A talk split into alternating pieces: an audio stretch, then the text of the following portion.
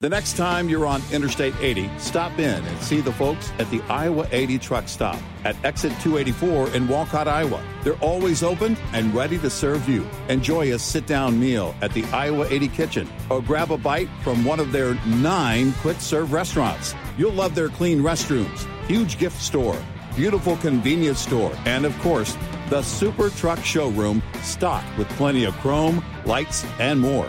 While you're there, don't forget to visit the Iowa 80 Trucking Museum next door. It's free. The entire team at the Iowa 80 is very excited to celebrate 60 years with you. They look forward to being your home away from home for another 60 years.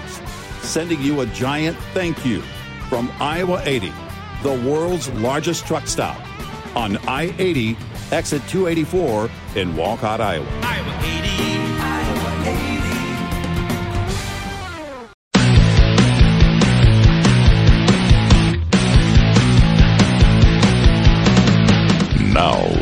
it's Red Eye Radio. Gary McNamara and Eric Harley talk about everything from politics to social issues and news of the day. Whether you're up late or you're just starting your day, welcome to the show. This is Red Eye Radio. All across America and around the planet, we're Red Eye Radio. He's Eric Harley, and I'm Gary McNamara. Good morning. Thank you for being here. Download our Red Eye Radio app today, and you can listen when you choose. So here I am looking at the what I do with it? The manufacturing uh, data here. Uh, the uh, the S and P Global Purchasing Managers Index for the manufacturing sector fell for the second month in a row, uh, contracted for the second month in a row. Uh, the lowest score for the index since May of 2020. This is the second straight month in which the S&P Global PMI fell below 50, the level that indicates contraction. So we've had contraction for uh, that would be October and then November, which is the first two months of the fourth quarter. Right. Not not good. Now we look at the third quarter. I, I just this made me think about this because this stat came out uh, while we were on uh, while we were on vacation. Came out the twenty third, and it was a GDP by state. Now in the third quarter, remember that uh, the GDP went up. Yeah, Actually, right. first first two Right. quarters in this country, we you know was negative growth. We were in a recession. Right. And then the third quarter, we rebounded a little bit. And it was interesting because the state numbers came out. Hmm. The state GDP numbers, which are really interesting because you sit there, Right, you, you, right. it- you you look at it. I, there's some questions that I have. Uh, the the state in the third quarter that had the biggest growth in GDP, Hmm. Alaska, eight point seven percent. Is that oil? What else could that be? I, I would assume it was oil. Has to be oil. Has to be oil. Yeah. Has to be oil. Texas was second, eight point two percent. Now Yeah, remember the the uh, the uh, the average the uh, growth U.S. Uh, growth was uh, three point two percent. Right. Okay, so Texas was at eight point two, uh, Alaska eight point seven. Then as you scan around, uh, nobody's really close to either of those. I'm assuming a lot of that has to be energy. Yeah. Yeah. You you would you would think a lot of it has to be energy because the next closest uh, that I can find, Oklahoma five point five, North Dakota five point two. That's energy. Those are all the energy Right. states right there. California three point eight, New York two point five, below you know average. Uh, California a little bit above uh, average, but as you can see, uh, Texas, Alaska, Oklahoma, North Dakota are the ones that uh, that really. Wyoming five point three percent. Wow. And then you start looking, you know, Indiana, for example, negative three, negative 0.3. Indiana for the third quarter had negative growth. Mississippi, negative 0.7 growth. Then you look at other states uh, Vermont, 1.3% growth. New Hampshire, 1.8%. Maine, 2.8%. Rhode Island, 1.8%. Delaware, 1.9%. Maryland, 1.8%. D.C., 1%. North Carolina, 1%. Kansas, 1.9%. South Dakota, negative 0.5% growth. You know, so, uh, hey, there's a lesson to be learned in this. And the lesson is uh, if we are in bad economic times or the world is in bad economic times, if you produce energy, you will grow. Yeah. That's that's a constant. If you produce fossil fuels, you will grow. Yes. It's pretty obvious Yep. because you look at the and remember uh, that was the just the one quarter. What we don't know, the fourth quarter numbers won't be coming out till what beginning of February, I think, Right. Yeah. something like that. Interesting though to look at the actual states. No, it is. Um. Uh, but for manufacturing, uh, the manufacturing sector posted a weak performance as 2022 was brought to a close as output and new orders contracted at sharper rates. Demand for goods dwindled as domestic orders and export sales both dropped. So the contraction is exports and domestic use of manufactured goods. Right. Both drop. Right. And is it the point that finally in, that the inflation and interest rates finally are going to have uh, an impact where people and businesses and industry pull back? That will be the question. Yeah, I mean, because at that point, you know, at a certain point, there is that threshold of where the uh, even though the the consumer at one point, you know, spending more money on the same amount of goods, and then at some point they start to slow down on the amount of goods that they that they purchase because other things uh, like energy for their home, rent, and everything else that is on its way up, and other expenditures. You look at the fourth quarter and and families find a way right to get christmas done. But then you deal with the reality in january. And so now you have a uh, a situation that is hitting manufacturers and the question is all right um, with uh, gosh a number of big ticket items uh, like cars you know, you have to wonder with uh, the inflation uh, hitting, but on top of the inflation, the cost of borrowing money, interest rates going up. So it was because I went into the figures from the Bureau of Economic Analysis. In the third quarter, uh, the mining industry was a leading contributor to the increases in real GDP hmm. in Alaska, Texas, Wyoming, hmm. Oklahoma, North Dakota, and New Mexico, hmm. with the six states with the largest increases in real GDP, and in West Virginia, the state with the eighth largest increase in real GDP, which shows you just how important mining, the mining industry, which includes oil, natural gas, is uh, to the economy. Yeah, right. Yeah. Um, look, again, we have to point out all of this is by choice. Every bit of this is by choice. Yeah. We elect people who are going to spend to no end, so, so there's your inflation. Uh, we decide that uh, we're going to go with wind and solar, and we're not going to use uh, fossil fuels, and we're going to pay the price for that. We're seeing that in action right now. And the answer to the inflation is always going to be to raise the interest rates. So the cost of borrowing goes up. That slows the economy. Everything is by design, everything is by choice. We can make different choices.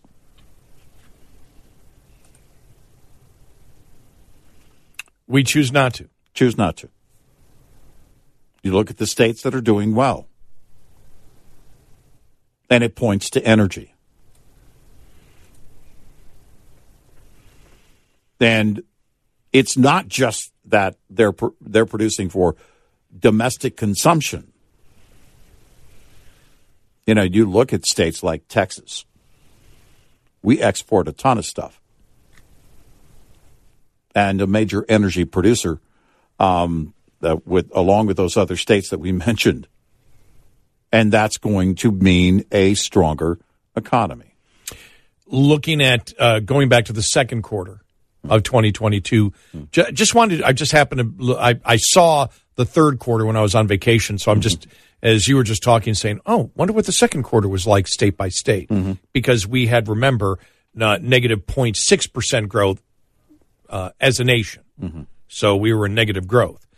Uh, Florida uh, had 1.6% increase of growth while we were in a recession. The leader, make sure I have it here. Yep, the the the leader in economic growth during the recession. And just give you an example, California had point uh, point five percent negative growth. Utah uh, negative one point one percent. New Mexico negative negative two point three percent. Uh, you go to uh, Wisconsin negative one point nine percent. New York, uh, 0.7 percent increase. Vermont, you know, negative 0.2.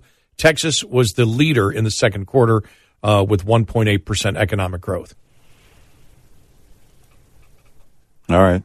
So you can make the you can make the case that if the country is in a recession, technically, that doesn't mean that the entire that the entire country is. There are places every state is, right. not a, yeah right exactly. Um, looking here, let me see if I can find the first quarter here. Uh, just decided this for the heck of it, right? You know, why, you know, Mm-hmm. Sure. why, why not? Uh, uh, by by state. Now the first quarter, oh, Texas negative two point three percent growth.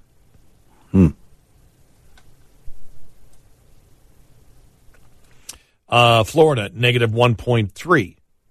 New York negative one point three. California negative one.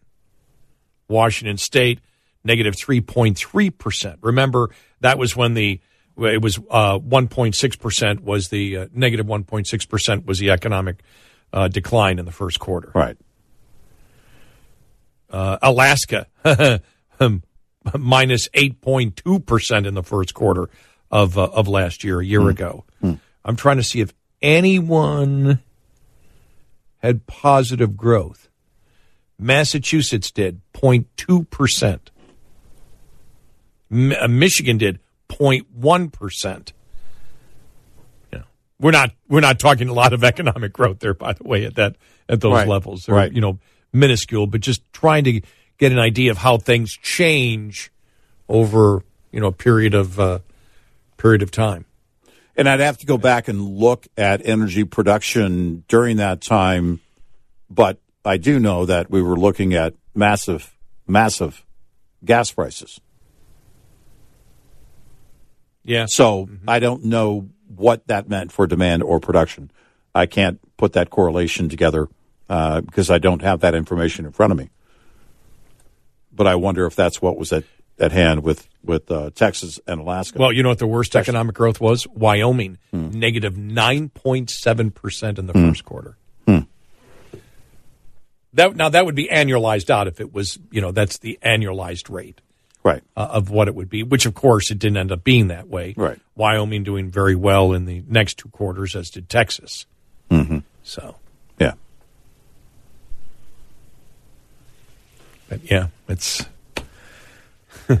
And, you know, again, uh, you know, this is where, because so much of the policy that basically will then dictate what the, you know, what the industries are going to do is, is going to be- from the federal level.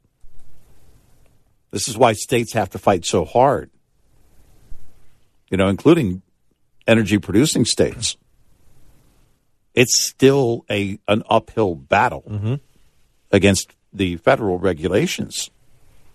And it always will be. By choice. By choice. Because we have uh, the uh, the voters saying this is what we want. We know that doesn't include our audience, doesn't include us, but these are the choices we make. Doesn't have to be this way at all. No, it doesn't. And and you said it earlier, and I'll say it again. The reason we are in the situation we are in in this country is because that's what the American voter voted for. Yep. We can change it. Name me a problem that isn't what the American prob- the American people voted for. Right. Inflation mm-hmm. caused by government spending. Mm-hmm. The American people voted for that through Yep. their elected representatives. Yep. The border, a result of the people that we have put in political office. The liberal transgender activist movement. It's what the people wanted. It's what they voted for. Critical race theory, judging people by groups and not individuals. It's what the American people voted for through the Democratic Party Yep. that has that they have uh, that they have put in. There isn't a problem that we face right now that wasn't created by who we put in to political office. Crime, the broken Crime. border, Crime, yep. inflation, all of it. all of it. It's what the American you didn't, I didn't, Eric didn't, but the American people overall voted Yep. for this. Yep. It's a choice. So it's not that Congress, well, Congress isn't paying attention to the will of the people. No, they did exactly what the will of the people wanted, Yep. and the will of the people was wrong. Right. Yep. It's tough to face. People don't like to face it, but it's the truth. Now, I didn't vote for that. You didn't vote for that. Our audience didn't vote for that. But for the majority of the American public, the trials and tri- tribulations you feel right now, the suffering you feel right now, the majority of Americans voted for that. Yeah. And voted again for it in November. Yep. 86690 Red Eye. Starting and charging system related issues are one of the most common causes of winter breakdowns. So when your batteries talk, it's important you listen. Knowing the warning signs that could indicate your electrical system needs attention can help you avoid getting stuck out in the cold this winter. Have your electrical system checked by a certified technician if your vehicle begins to shut down electrical loads like radios and cab lights while in operation. This is a surefire sign that you're experiencing low battery voltage, and continuing to run in these conditions can lead to additional electrical systems shutting down. This report brought to you by Luber-finer, engineering filters that are built to do more for heavy duty fleets since 1996. Get in touch with Red Eye Radio toll free at 866 90 Red Eye.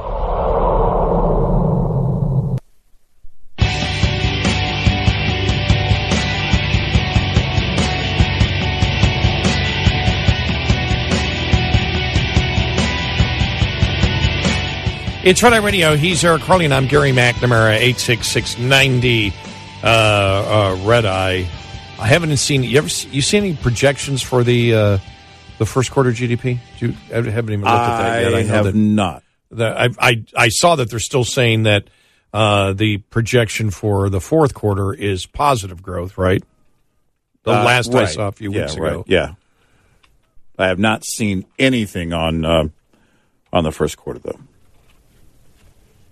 But um, yeah, I you know there there's so much that's that's changing, so much that's moving within the economy right now. One percent now Is the outlook?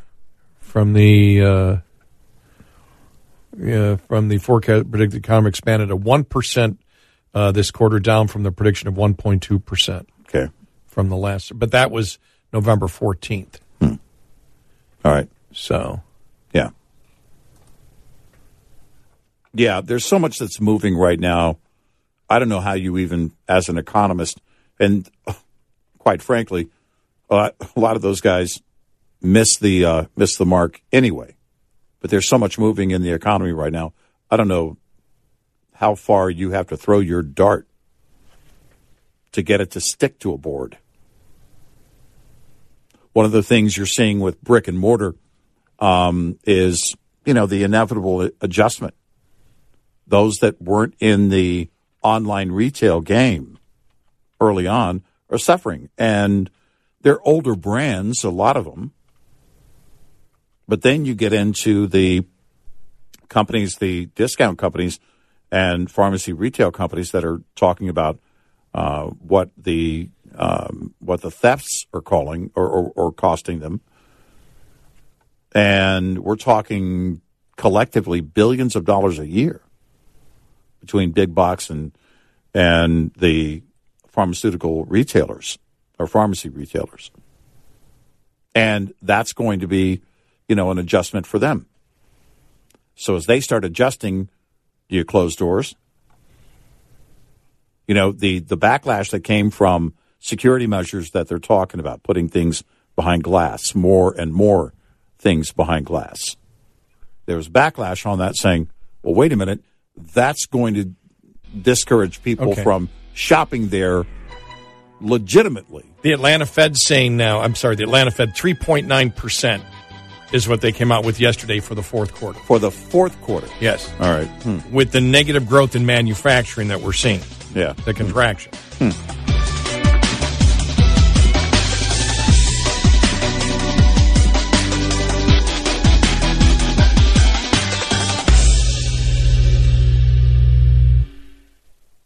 Individuals and business. Gary McNamara, 86690 Red Eye. Yeah, I mean, you, you just look at it and you say, okay, uh, I, as far as I know, wasn't retail spending down like in, in, in November and December? Um, in Was- parts of November and early December, I don't know for the entire shopping season if it was down. Which I think they now include uh, after Christmas, the after Christmas sales. So I would have to look at all of December numbers, and I'm not sure those are out yet. Um, you know, and it it it also depends on the retailer you're talking about, right? Discount retailers did very well uh, for a period of time between Thanksgiving and Christmas. Now, the question is better than ex- expected, or did they do better than the previous year?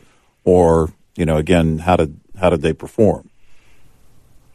Okay, here it is. November retail sales slowed from October, but remained higher than last year without considering inflationary pricing. Mm-hmm. Retail sales for November were down 0.6% compared to October, but up 6.5% from last November, seasonally, seasonally, seasonally adjusted. Mm-hmm. In November, the consumer price index rose 7.1% from the previous 12 months. However, the CPI minus food and energy increased only by uh, by six percent. So you look at that and you say, okay, um, you know, how how did it? And I guess my point is, if manufacturing was down, contracted two months in a row, and the greatest amount since May of 2020, and retail sales look to be flat because the retail sales here was not considering inflationary pricing uh, you know, so you you look at we know that manufacturing is down, retail sales, eh, you know, uh, flat if you take into consideration the inflation, Right.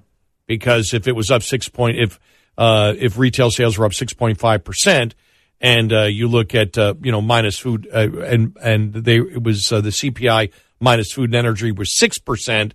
Well, you may be up 0.5% from the year before. So if retail sales are basically flat and manufacturing is down, exports are down, what's the Atlanta Fed looking at? Right. Just asking a question. I'm not making a judgment through my question. It's a serious, you know, what is what is up then? Uh, is it, um, you know,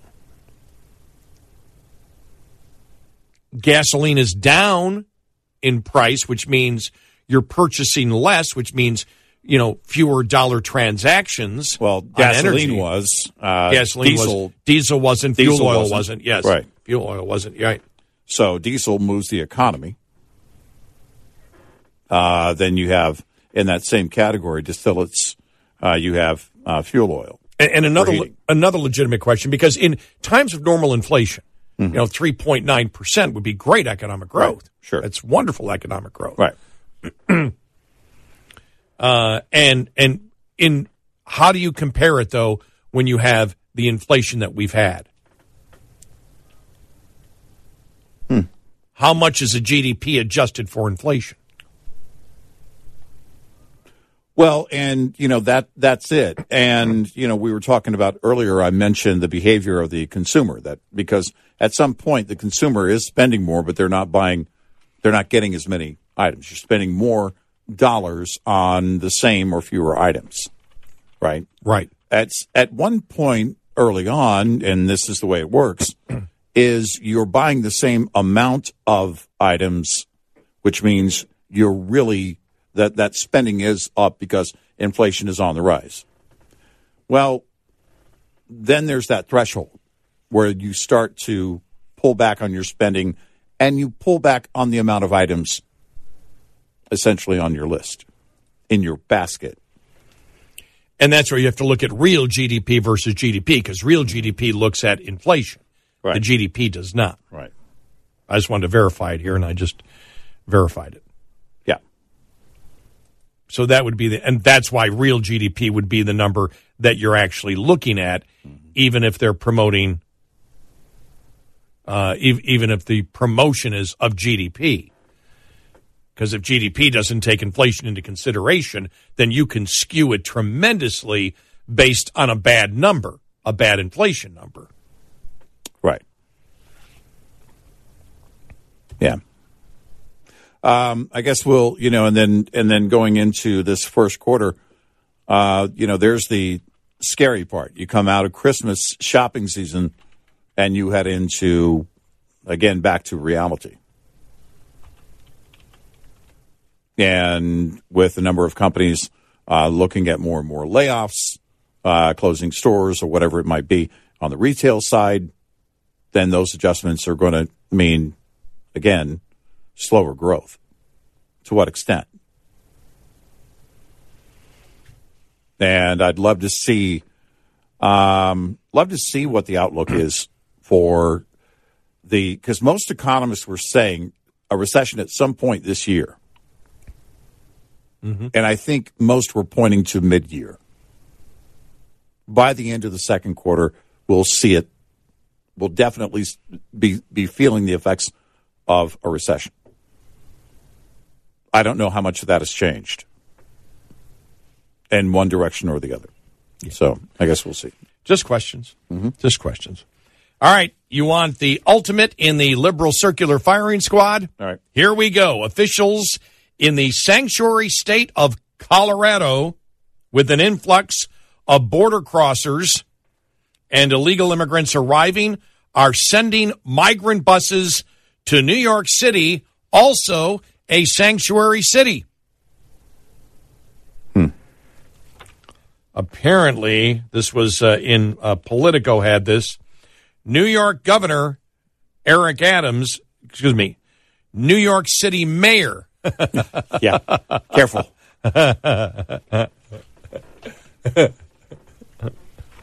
Not yet. New York City Mayor Eric Adams says that the sanctuary state of Colorado is sending border crossers and illegal immigrants to the city, Politico says. Uh, quote, we were notified yesterday that the governor of Colorado is now stating that they are going to be sending migrants to places like New York and Chicago, Adams said during a radio appearance. This is just unfair for local governments to have to take on this national obligation. Now, uh, since the mayor of New York City is stating that, if true, does that mean that the governor and the state of Colorado is xenophobic?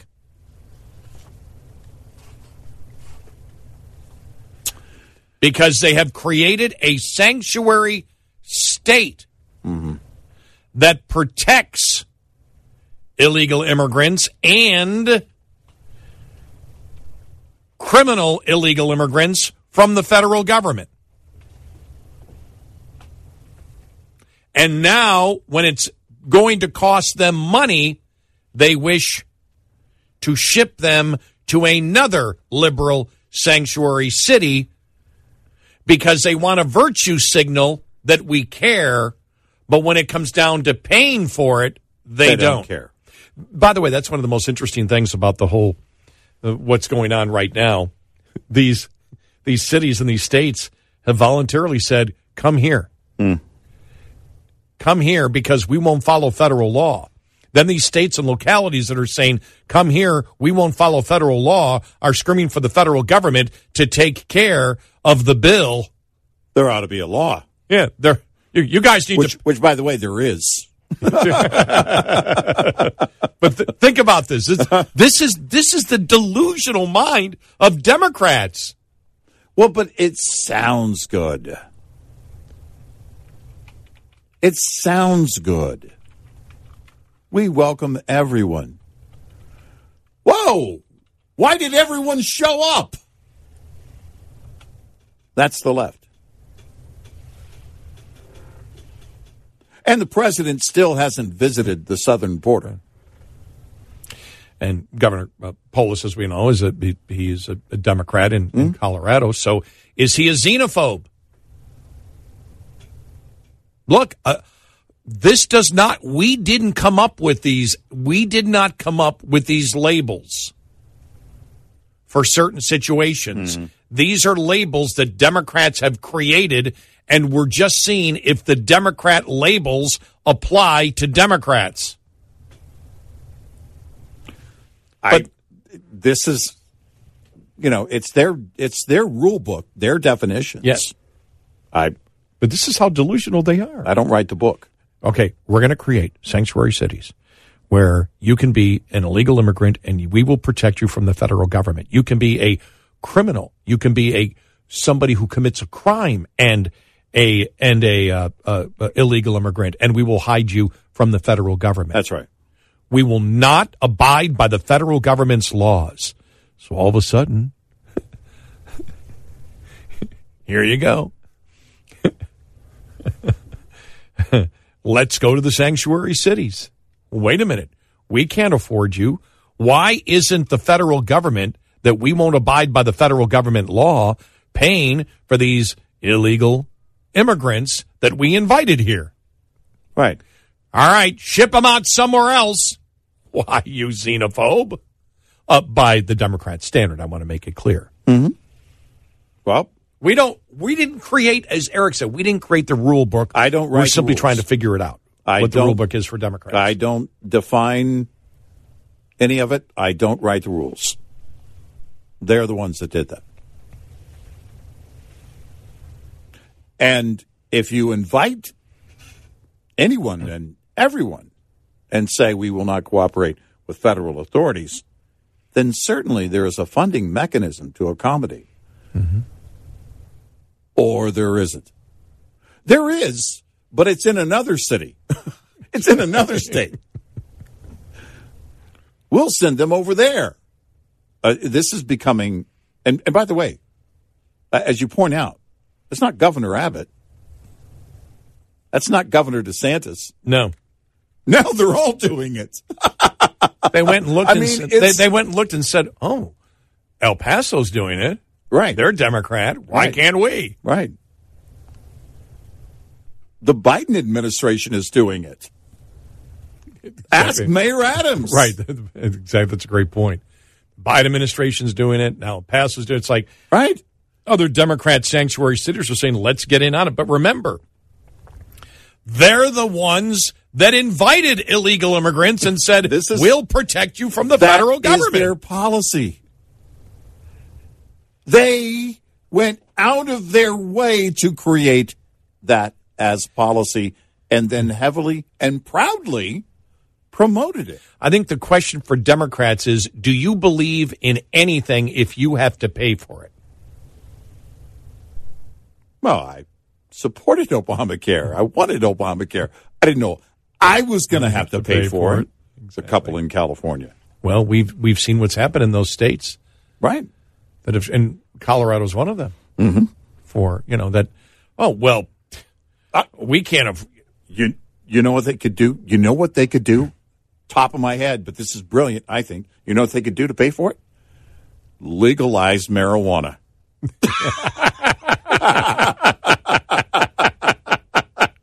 it would raise trillions of dollars. Trillions. All trillions of ta- le- legalize it and tax it. Remember that? Yeah. legalizing marijuana will take care of all of our problems. We're Portland. We're going one step further. Ah, allow. Well, they didn't. They're not legalizing it where they're producing it and taxing it at that point. Not Yeah, not- right. But in, but pot they are. You Yeah. know, pot. it's- Legalize it and tax it. And that, and you were Mm-hmm. the one. By the way, you were the one that stood out and said, "No, legalize it, but don't tax it. Don't tax it. because the cartels will still beat you." And it's exactly what That's exactly what's going on right now. Eight six six ninety red eye. We'll be right back with more Red Eye Radio with Eric Harley and Gary McNamara.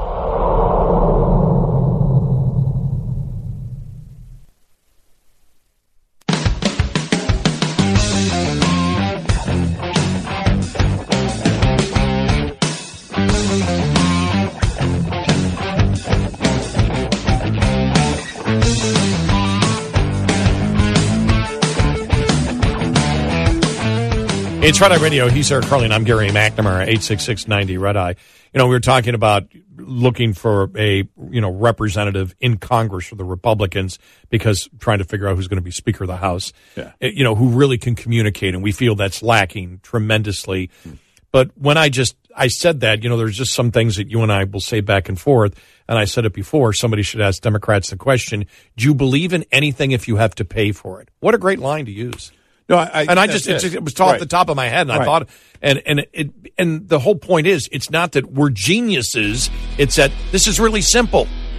Yeah. It's really simple. Right, right. Do you believe in anything if you have to pay for it, Right. or do you only believe in doing good things if other people pay for it? Right. Exactly. That's a good question.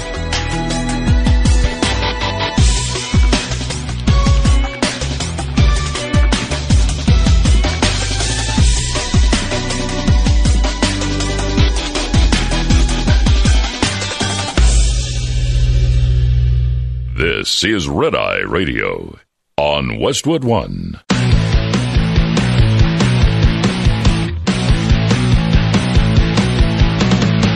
Now, it's Red Eye Radio. Gary McNamara and Eric Harley talk about everything from politics to social issues and news of the day. Whether you're up late or you're just starting your day, welcome to the show. This is Red Eye Radio. It's Red Eye Radio. Uh, he is Eric Harley, and I'm Gary McNamara, 86690 Red Eye. Download our Red Eye Radio app today and listen when you choose throughout the entire year of 2023. I always right. got to work that in. Uh, Think of it as Red Eye and me in 2023. ah, I like that. Okay, finally. Okay. Yes. Yeah. Okay, that's good. We got it. Yeah. All right, you ready for this? All right. Uh, here's uh, here's Jim Jordan yesterday after he endorsed Kevin McCarthy to be Speaker of the House. I think we have three objectives this Congress. Three fundamental things we have to get done in the 118th Congress. First, pass the bills that fix the problems. In two years' time, we have, went, we, we have a border that is no longer a border. We have a military that can't meet its recruitment goals. We have bad energy policy, bad education policy, record spending, record inflation, record debt, and a government that has been weaponized against we the people, against the very people we represent. There you go. And uh, so after that, they had the vote, and uh, Jim Jordan, who uh, endorsed Kevin McCarthy, got the majority of Yeah. the votes Yeah. that did not want to have Kevin McCarthy be Speaker of the House. Now, I want to say one thing right there. Yeah. I see Jim Jordan so many times in investigative, in in in in his investigative mode. Right. Right. Uh, I like the way he sounded there. No, I, I like. I- I, I think he's a very. Uh, I, like the way he very- articulated everything. I, I think he's a very good speaker. I think Right. he's he's uh, motivating in a way that uh, the GOP needs to learn from. uh, I I think that's the I think certainly that is the case. I think that right now he is more useful in the role, especially in the next few years. Yes, hopefully we'll be Right. in the role uh, of uh, uh, those heading up those uh, committees uh, to get to the bottom of a number of items, and Mm-hmm. that's the guy you want there, and he wouldn't be able to do that as speaker. No, he he he wouldn't. But I had said earlier I hadn't seen him in many areas where he would articulate in general. I just did. I did not when I said that. I didn't see that little portion right there. That little portion. I went, okay, that was that was that was good. I like that. Uh, McCarthy doesn't have, and I don't know what people want out of a speaker. Uh, to a speaker, to me, I want you're the person who communicates for the party. You are the one. You are the one part of the branch where you have control. Yeah. The legislative branch, the the House. You have that. You know, so part of the branch you control. You then represent the Republican Party and where the Republican Party is going until uh, somebody is actively campaigning for president of the United States, but still they won't be elected. You are. So Right, the right. speaker will really be the voice, and you want somebody who can communicate effectively. I haven't seen, I haven't seen, and, and again, it can be individual tastes of what convinces, impresses me and convinces me, which could be different for somebody else. Uh, I just, I just like that short minute there from uh, Jordan. I went, hmm, I haven't seen McCarthy speak in that type of clarity and passion and and that precise on those issues because you saw that you went, yep, yep, yep, yep, yep, yep, yep. Independents would see that from Jim Jordan and go, uh huh, yep, yep, yep. But Jordan doesn't want to be Speaker of the House. He doesn't want it. He's endorsing somebody else. Scalise doesn't want it. And so the who are you voting for? You know, and that's that when you look at it, really, that is what so many Republicans are saying. Wait a minute, McCarthy may not be the perfect person, but you got to pick somebody. And he's got the vast majority of Republican votes. Nobody else wants it. Because that's what looks so stupid. What looks stupid is the people that don't want McCarthy, the vast majority voted for Jordan, and he's endorsed McCarthy. Right. It's stupid. Yeah. No, The- it is. The American public looks at it. Republicans look at it, and it's stupid. And then the whole thing with Gaetz and and and Boebert and and Perry, uh, you know, if being reported that they said to um, uh, McCarthy, we'd rather have Hakeem Jeffries as Speaker of the House, the Democrat. You're you're stupid. If, Yeah. if you said that, you're stupid because you knew that was going to get out. And what Republican is going to say, yep, I'd rather have Jeffries than McCarthy? Well, it's uh, it, it's a lot like Charlie Crist. well, then don't vote for me. Okay, we won't. Um, you know it. it's the and and Gaetz represents, I guess, what used to be may still be the most conservative district in Florida. Not a smart thing to say. I get it when they say, look, we want somebody who's a strong conservative who can get the message out. We want this person, and McCarthy is not the guy. All right, I understand why. But the problem with that is is that where is the fix? What's going to happen? Yeah, Gaetz represents where I used to live, mm-hmm. which is you you can make the argument, which is the western panhandle of Florida, Yeah. which would be you know uh, uh, Pensacola, Fort Walton Beach, um, uh, Navarre, where I used to live in in Navarre, Florida. Very, very, very, very conservative, and so you look at it and it's like, hmm. Uh, okay, let me see. Just I did a quick thing here. The first congressional district has a Republican rating of plus 20. One of the most Republican districts in Florida. One of the most Republican districts probably in the United States when you look at it. Extremely, extremely conservative. And by saying that, you're like, that's not going to relate to the people of Flo- in in the Western Panhandle of Florida. Right. They're going to say, they're going to say, well, wait a minute. And I think it was National Review. I think did it where they said, look at the American conservative rating for you know between Scalise, for example, and um, and McCarthy. It's minuscule. Right. And so, It's a few is points. you know, is it really? And then Gaetz, you know, coming out and saying, "Well, he's part of this," you know, that he's part of the swamp. Mm-hmm. Well, if he if McCarthy had supported the 1.7 billion dollar spending bill, yeah, or, you could. or trillion, yeah, what I say? billion. Wow, I was really off there. I apologize. By, by a few billion by a few billion, by a couple Yeah. of by a couple of hundred billion. Yeah. you know, you you could you can make the case, but you're you're you're saying we object to this, but we have no solution, and the person we're voting for doesn't want it as in endorsing the person you don't want. Right. Right. Which usually in politics, if you're endorsing the person I don't want, I'm usually not going to vote for you. You know, here's here is ah. the here is the problem that I have with all of it. Is that we've known this this rift in the GOP in the House has been there for months. The question about McCarthy has been there since before the election. You, as a party, collective, I'm not putting it on any one person, but as a collective, I know what you're saying. they're, they should be able to, within that period of time, bring it together and say, let's not get out there on January 3rd and make a show of this. Let's, what we'll demonstrate on January 3rd is, hey, we may disagree on some things as a party. These are the things we do agree on and where we're going to take this nation, the American people agree on. That's not that hard to do. Yet, we still need to make it a show about me. Still needs to be about me.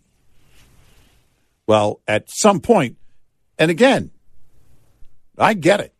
McCarthy, I, again, we don't hear that kind of leadership in his presentation. Not the point.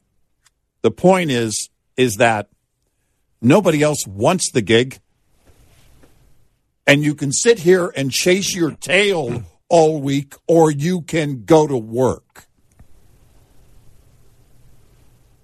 It's a joke. It's a Yeah. stupid joke. I don't know. And it's been in play for months. Yep. Sober up and go to work. As a group, because that's the way that it works. And the group is the Republican Party. Yep. And it's the Republican House. Yep. And you can get, here's the thing. Uh, and again, until somebody becomes speaker, you don't know the job that they're going, you just don't know the job that they're going to do. You just Right. don't know. Remember, Right. uh, e- even though uh, you have McCarthy with extremely low ratings, Newt Gingrich's ratings inside the Republican House were lower Yeah. than uh, McCarthy's. Right. And so, what does that mean?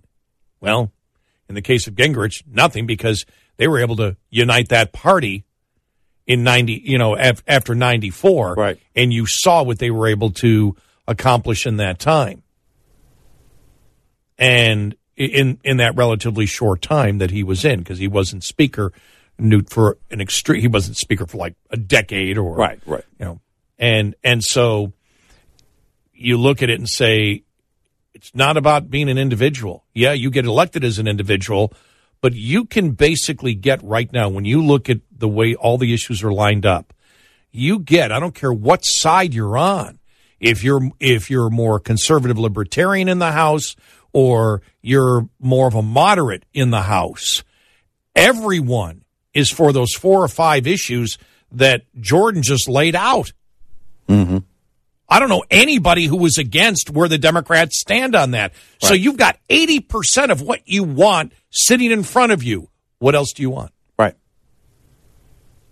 Especially when you have the House, but you don't have the Senate, which means you don't have the power that you want.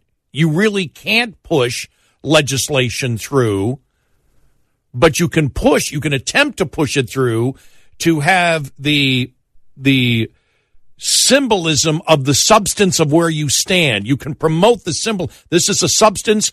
We know we can't get this bill through. We're going to vote for it anyway. Here's where we stand. There's a symbolism of where we stand on the substance for 2024. Mm-hmm. But the one thing that you need to have is the fact that we are competent and we are united together. Well, you're blowing that big time right now. Yeah. You blow it. Because what we should have seen by the end of the day yesterday is McCarthy standing there making a speech with the same same passion, and this is on McCarthy, that you heard from Jim Jordan there. With Jordan and all of them standing behind him, united as a party, these are the things we're going to do. These are the things the American people sent us here to do. Because is it really, let me ask this question. And it's tough because we're not dealing, we're not involved in these discussions every single day in the relationships and the different personalities. But is this about on the actual substance of the issues or are these all personality conflicts? No, it, it reeks of personality conflict. All of it. This has been known for months, and, and it was like it was being set up to go exactly the way it played out yesterday. Why? Because they knew this was going to be about me. I can make this show about me and wait until January 3rd. I'm going to put on quite the show. And they did.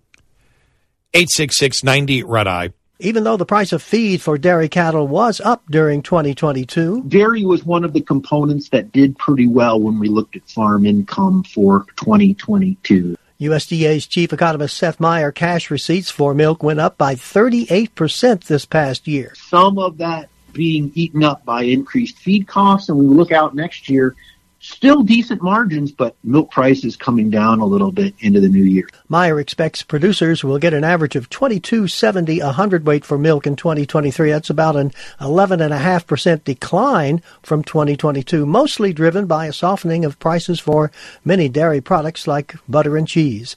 Gary Crawford reporting for the U.S. Department of Agriculture. The USDA report is brought to you by Cenex Roadmaster XL Premium Highway Diesel Fuel. Coming up, more with Gary McNamara and Eric Harley. It's Red Eye Radio.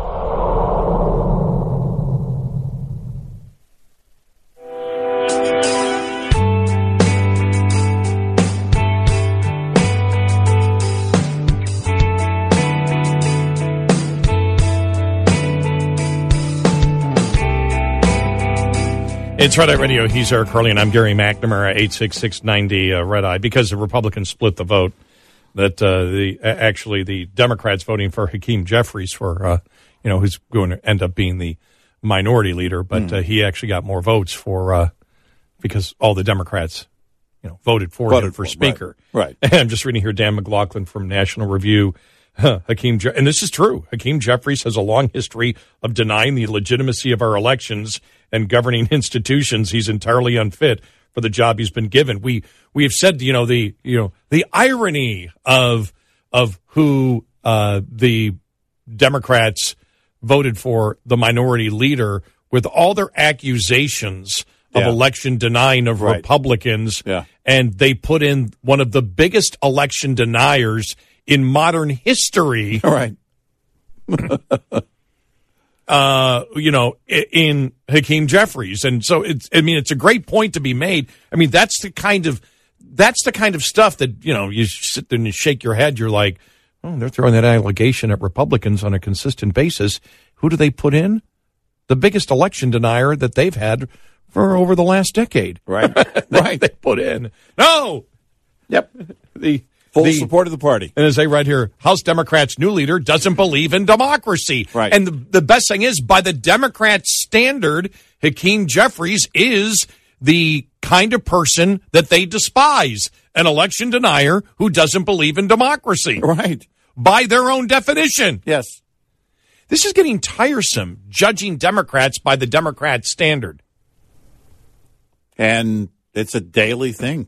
I know. It's it's everywhere you turn. I don't even get to judge people by my standard anymore. I judge them by their own standards because that's where the hypocrisy is. Right. The irony and the hypocrisy Right. is just huge in it. It's Right. like, wow, really? Yeah. It, it's uh it's it's totally over the top and yet he got the full support of his party. Yeah. They're they're they're unified on somebody who is as and that's the other thing too by putting him in as a minority leader it shows that they intend to remain as radical and even be more radical on the issues than they have been which as a republican you should look at and say we keep getting handed the greatest gifts you could possibly get politically. Yeah. And we're going to sit there and we're going to blow it again. Every time. We can't get a message across after we win. I mean, it's honestly, it's uh, it's mind-boggling. It really is. When everything is laid out there in front of you, and all you have to do is point. Look, broken border, inflation, high crime, the radical agenda of the left And in the de- schools and, every, and- everywhere else. and and the, the the entire thing is it's like this is what the Democrats' response is going to be. We already Right. know it. We predicted it, Right. and they started it already. Well, all Democrats or all Republicans can tell you is what you they're they're they're against. They're against crime. Well, what are they going to do about it? not defund the police. Right, Uh, not get rid of bail. right.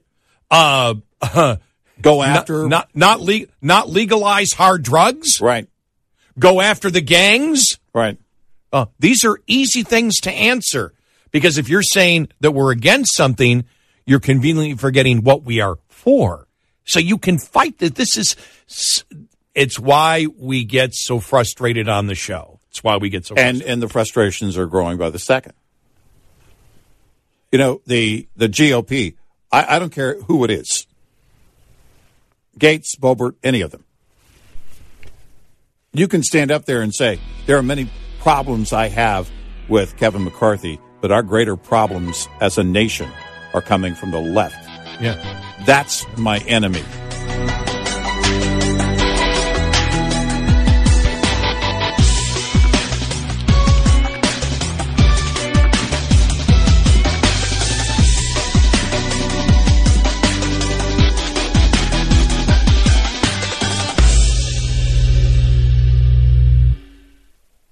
Individuals and businesses with tax problems. Listen. I Radio. It's Red Eye Radio. He is Eric Harley, and I'm Gary McNamara, 86690 uh, Red Eye.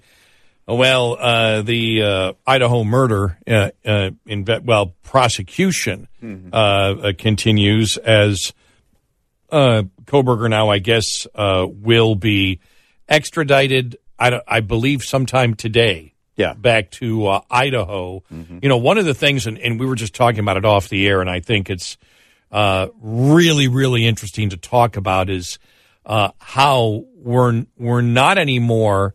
We may not anymore be talking about uh, the the fact that you commit a crime, you leave your DNA there, and then uh, you know then uh, you're because your DNA is in the system, they can match you up precisely Yeah, from a previous crime or something. from a previous crime, Yeah. right? Uh, or, Not the case anymore. or or what they would do, for example, if you if they believe that you committed a crime and there's DNA at the site, Mm-hmm. you know, they may follow you to a public place and you hold on to a glass Mm-hmm. or something like that, and they grab that and they take the DNA Right. off of, of a utensil or something like that that Right, you're using. Right. right. It's completely different now. I thought you explain when you were uh, telling me about it. The way that you were explaining it was just just perfect. I've seen some criminologists also explain it and say the whole thing with DNA is completely different because it's not just one DNA. There's a ton of different parts Yeah, of, right. of of of DNA now that they can look and start solving the puzzle. And just explain the way you did to me because I thought it was Well- very succinct the way that you did it. quite often now because they have the you know the database where there if there's any criminal history and it's already you know your your DNA is as a criminal is part in in the system um that's part of the database but the much larger database they have is the public database from companies like ancestry 23andme and you may say to yourself well that's why I don't share it well you didn't but your 23 uh, your your third cousin did share it at 23andme right and so that's the the database that comes in And So your and your second cousin committed a felony, That- and so their or- DNA was taken. or- Well, or they they submitted their uh, to this public database Right. through these voluntarily to Right. you know uh, find your heritage or whatever. Um, they that's available. So what they do is they they they compare anything that may be in a criminal database, but the much larger public database, which has grown exponentially, in the last three to five years uh, is where they really get a ton of hits. They've solved a number of crimes that way. And so they pare it down basically to they find the DNA on the scene. Then they take that and they run it against this public database and find any relative uh, DNA that and, and take that list of relatives and then pare it down, and that gets it down to a very short list pretty quickly. Then you've got to find okay, you've got to find evidence, you've got to find a, a probable cause and everything else on the suspect, Right.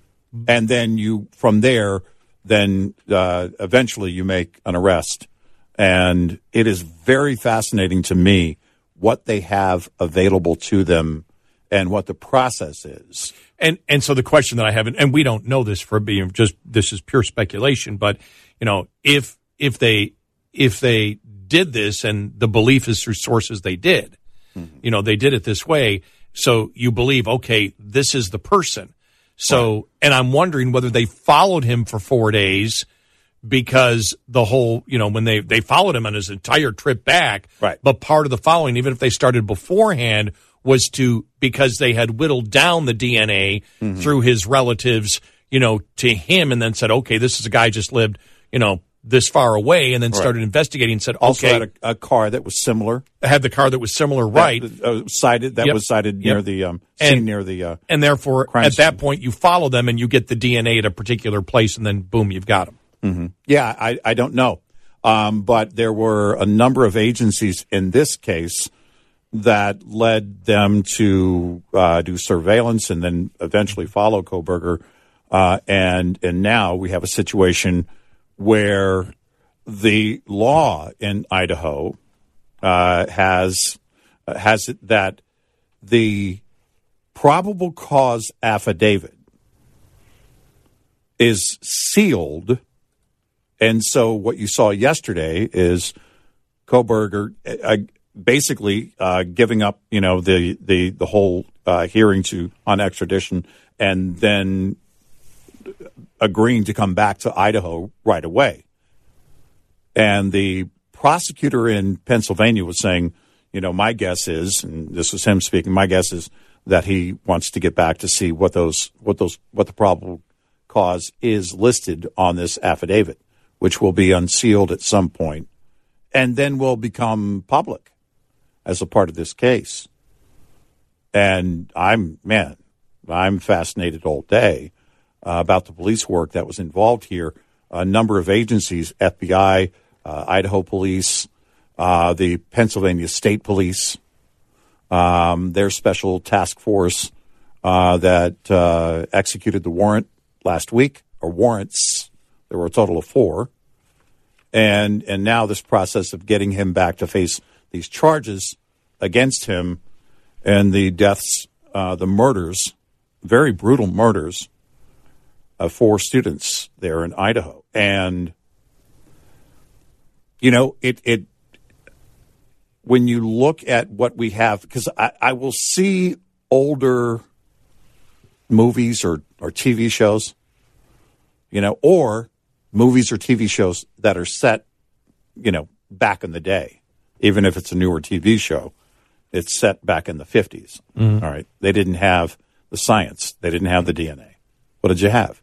Fingerprints, you know, and you had, you know, maybe a couple of items or something that would lead you. And still, the, the good police work was being done. But now you've got technology that has come so far because so many people, you know, and the overwhelming majority of them are law abiding citizens that proactively, voluntarily have their DNA on a massive database.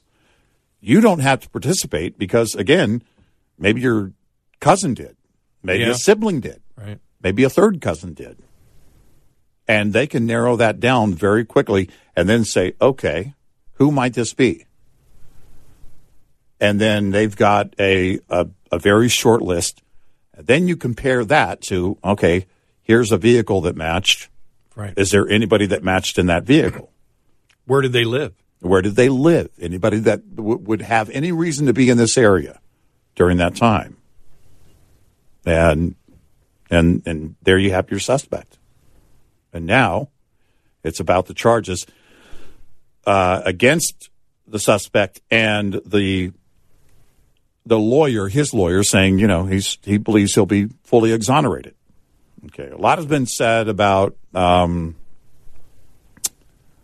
the suspect's attitude and the type of person he is, based on his interactions uh, locally in that area. Mm-hmm. Um, you know, if if some of, if any of that is true, uh, oh, first of all, they all claim everybody claims innocent. I didn't do it. The whole thing. Uh, most people, some confess, but this suspect is not confessing to anything and says to his lawyer, "I I expect to be fully exonerated." We'll see if that happens, but there's the other side of it, and that is witnesses saying, you know, how uh, overly confident this guy is. And and I think then you know if he is the one who did it because he is the suspect, so allegedly he did it. But if we see the evidence out, you know, come out today and the they've got the DNA match from the crime scene to him, it's done. Well, in- uh, you know that if yeah. if you have that kind of, of of evidence, then you look at it and you say, for example, when he said, remember when he said first thing he said when he was erected, uh, arrested, did they did they arrest anybody else? Yeah. Did they get anybody Right. else? Right. and I thought to myself, oh, he's trying to deflect. He's trying to send them in a different direction. Mm-hmm. Is he? Because if he is, you know, if he is the person who did it, did he use all of his knowledge from the criminal justice education he has had to try to pull off the perfect crime? And so anything that he would say, okay, he's trying to deflect, he's trying to do Yeah. that everything that he is doing is calculated to try to deflect the blame somewhere else. You know, my father has a master's in law enforcement and criminal investigation, and I remember as a as a kid, um, after he got his master's degree, he started uh, uh, teaching night school, and while he was getting his master's degree as well, he had a lot of books, textbooks that he would keep locked up in a briefcase, and because they it, it had scenes from real uh, uh, uh, pictures from real crime scenes, and they were very gruesome and not for a young person to be seeing. Um, but I remember that process of my dad going through that, getting his master's degree. Uh, it was he was past the age of qualifying for officer training school, so he retired as a non-commissioned officer, uh, E9 from the Air Force. But as he was going through that and then started teaching, you know, I remember kind of hearing some conversations between him and mom and and and what the process is of learning and then teaching, you know, and that. And today, light years from from the seventies, uh, when my dad was uh, kind of going through through that time in his life, um, with all the technology and and all the different ways to communicate instantly and everything else, there's no telling what is is taught and learned at that level, you know, in those schools. So the question is: Is the suspect confident because he believes he's going to outsmart the law, if he indeed is guilty, or is he confident because he's not guilty? when, you when you talk about such a, a a violent crime where so many things could go wrong, you know, and and you ask yourself, you know, yet you, I think we've all asked ourselves, did he believe he could commit the perfect crime? And you think, you know, with hair follicles, with just everything, with you know the the actual uh, physical violence and what could go wrong committing such act of physical uh, uh, violence that could you know get your DNA under their fingernails or whatever. Uh, you look at it and say, hmm, is it is it? I will say this: whenever I go to the airport and I, get- I had the toll tag, and so I go to the airport and it says, "Welcome, Gary McNamara." It's like, Yeah. oh, I can't commit it. I always think every time I go through that, I can't commit the perfect crime Mm-hmm. because I've set myself up or I'm in the digital system Right. where they can, uh oh, my phone. They know where I am with my phone. They know where my car is. Mm-hmm. Oh, yeah. And we haven't even got to DNA or anything like that. Right. And, and, you know, you wonder that whether the supplemental evidence, if they have DNA, will be, for example, that he highlighted parts of you know of of I don't know of of text or or books or whatever uh, of uh, or highlighted in in certain sections on his computer, you know, and and you know just made you know copies of certain sections of what he actually did in the crime. You know, uh, buying boots to put over boots. You know, in order things like that. You know, wearing a certain type of gloves, hairnet, whatever, and then went out and actually bought it, and they've got the receipts and everything to show what he did. That's the thing, because then there's cameras, and there's cameras everywhere that you go. Mm-hmm. So what can you purchase? Everything leaves either a physical trail, a video trail, or a digital trail. Yeah. Yeah, it's it is my dad said it, I remember with the whole Lockerbie Oh, wow, yeah. incident, my dad said there's always evidence. There's always evidence. And again, he comes from a time in law enforcement uh, where they didn't have you know, DNA, they didn't have everything they had, but there's always evidence. He said there's always something. He goes, you may not always find it, you may not always find it right away, but there's always evidence. And it's it's it is fascinating, um, but it, this will continue to play out. I'm very fascinated to learn more about the probable cause affidavit and what's on that. I know. Yep. 866 90 Red Eye. Lines open for your calls. 866 90 Red Eye on Red Eye Radio.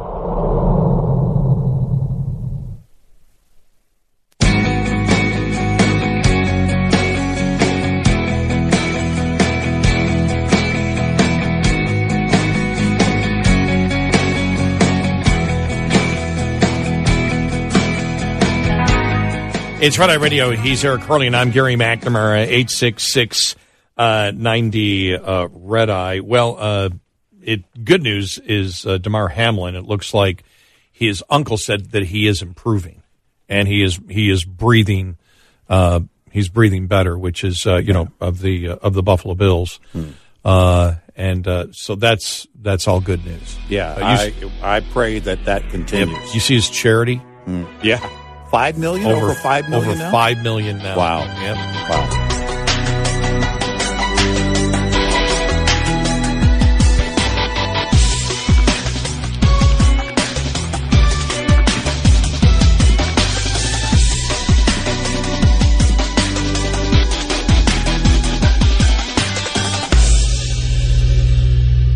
This is Red Eye Radio on Westwood One. John brings his skewed sense of humor. Jeff brings tips to cut strokes off your next round. Together, it's those weekend golf guys. They'll pay a lot of money to PXG and Titleist and Callaway and on and on and on, right? How many yards do you think you're going to pick up with that extra driver? I think I can get an extra 5 to 10. What if I give you 15 to 20? you pay me more. Jeff Smith teaches on a sliding scale. Those weekend golf guys, the podcast, part of the Bleav Network. Just search B L E A V on YouTube or wherever you listen. Welcome to Talkville, the ultimate Smallville rewatch podcast. Guest star Sarah Carter as Alicia Baker, although I didn't really work with her a lot. But Tom did, and they had some real big smoochy scenes. Yeah. Can we talk about that? Could there be any more sex? What was a three page makeout scene that just kept going? Good Lord, we get it. They have chemistry. Jump in now or catch up on any of the past seasons of Talkville on YouTube or wherever you listen.